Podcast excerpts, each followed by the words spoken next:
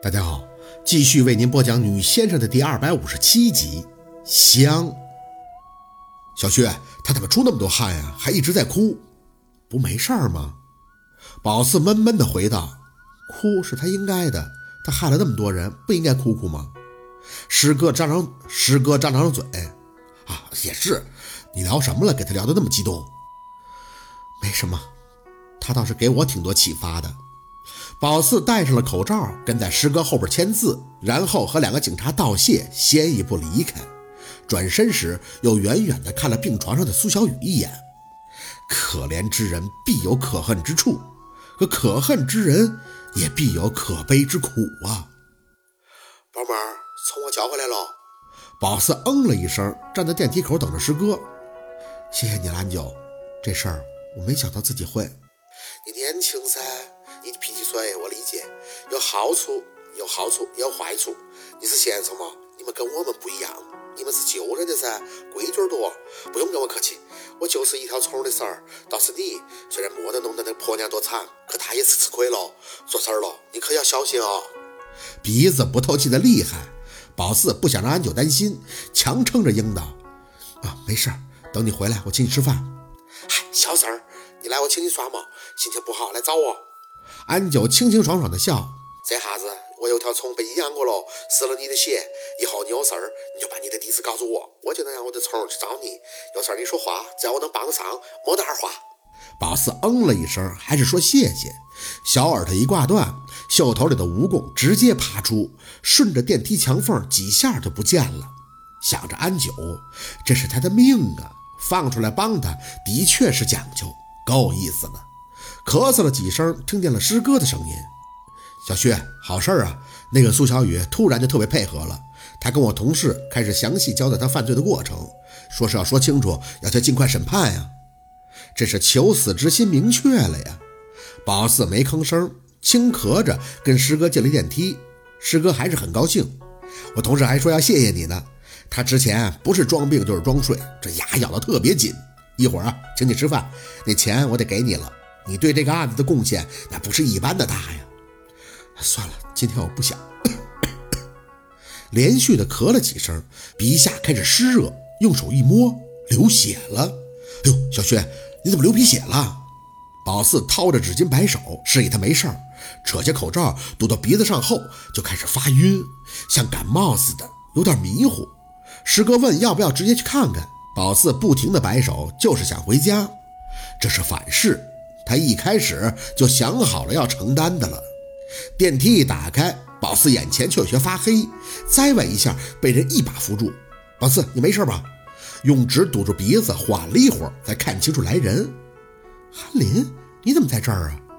是我叫来的。师哥在旁边应着。我晚上想请你们一起吃个饭，就叫大林过来了。吃什么饭呀？就他这情况，怎么吃饭呀？韩林架着宝四的胳膊，看着他眉头紧锁。怎么弄的？鼻子流这么多血？我没事儿，就是宝四脑子懵了一下。今儿什么运气？堵着鼻子转头看着从旁边电梯里出来的中年男人。爸，你怎么在这儿啊？我刚从外地回来，看个朋友。夏文东两步就走到宝四身边，疑惑地打量一下韩林还有师哥。你怎么在这医院啊？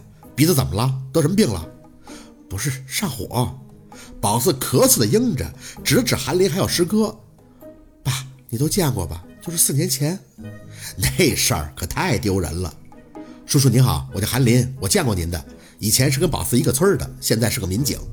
韩林倒是礼貌主动的跟夏文东打了声招呼，师哥也接着朝夏文东伸出了手。夏文东的态度一般，只点头轻应。哦，有印象。说完还是看向宝四，你怎么在这儿啊？鼻子我看看。啊，没事就是上火。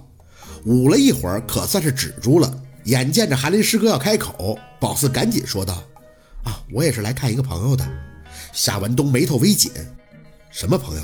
还得跟俩警察过来看呀？”“啊，其实也不是朋友，只能算是认识。”脑子晕，宝四着急忙慌地解释着：“就是最近不是有个案子吗？这个犯罪嫌疑人正好住在庞某家楼上，没办法，只能把小六扯出来了，说小六追过人家的事儿，所以这次才来看看，算是为了帮小六过来看的。”说的过程中，还插空给师哥使了两个眼神儿，心各种的乱跳。不怕别的，就怕夏文东知道这里边还有陆佩的事儿。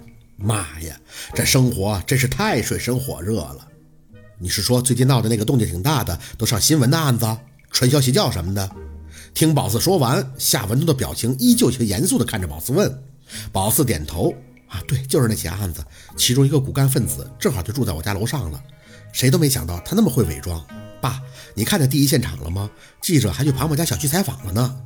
说着，宝四还补充了一句：“小六挺伤心的，这不赶巧我认识这个徐警官还有韩林吗？就拜托他们带我来看看。”夏文东的眉头这才松了几分，低声的念叨：“这样的人有什么好看的？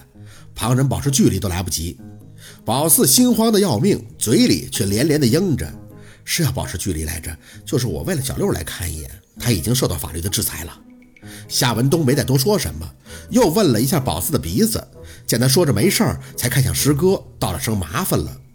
宝四不知道师哥是怎么解读那两个眼色的，按他的分析，师哥应该是想着宝四说出朝阳，或者跟夏文东解释宝四也在现场什么的比较麻烦，所以他并未对宝四的说法表现出什么疑惑费解，只点头对着夏文东回了一句：“啊，举手之劳。”心里轻轻的吐气。